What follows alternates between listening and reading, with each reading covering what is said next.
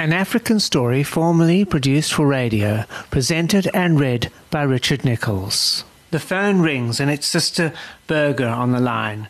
Good news, Mr. Winters, your son has been released from hospital today. Bob replies, That's fantastic.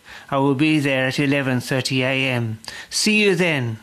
Puts the phone down and looks at Linda in the eyes and tears run down his face. That's tears of joy, mind you, he shouts out with a big smile. Our son is coming home today.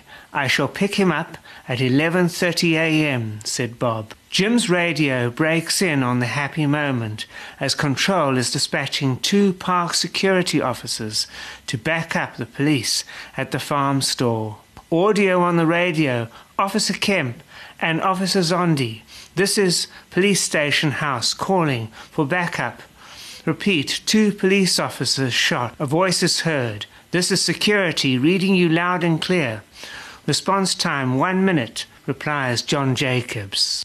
Bob leaves the office and walks to his car, followed by Linda, who he will drop off back at the hotel and heads for the security office of the park to see if he can help. Linda reminds him to be careful. Bob leaves her at the door of her room and departs for the control center of the park, where security is housed.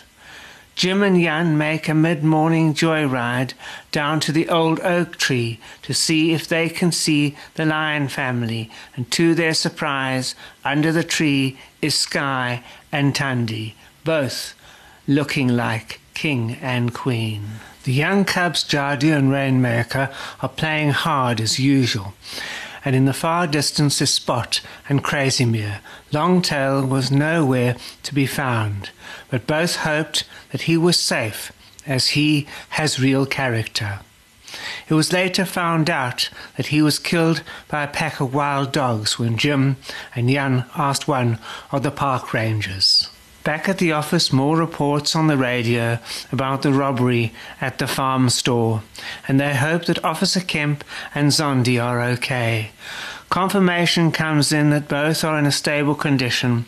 Officer Kemp took one in the arm and hand, while Zondi has one in the knee and upper shoulder. The customer that got injured was hit with the butt of a gun in the face and has lost most of his front teeth and has a broken arm. The two suspects are now in prison and await their day in court.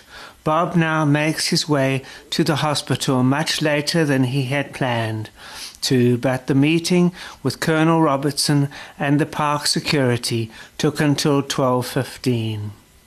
Later in the day, both Bob and Peter are seen leaving the hospital for home. Radio chatter at the police station showed that Bob and Peter never made it home, as Jim went round to Bob's house at 1800 to find it all closed up. You've been listening to an episode of African Story, read and written by Richard Nicholls. Join me again for another exciting installment of African Story coming soon.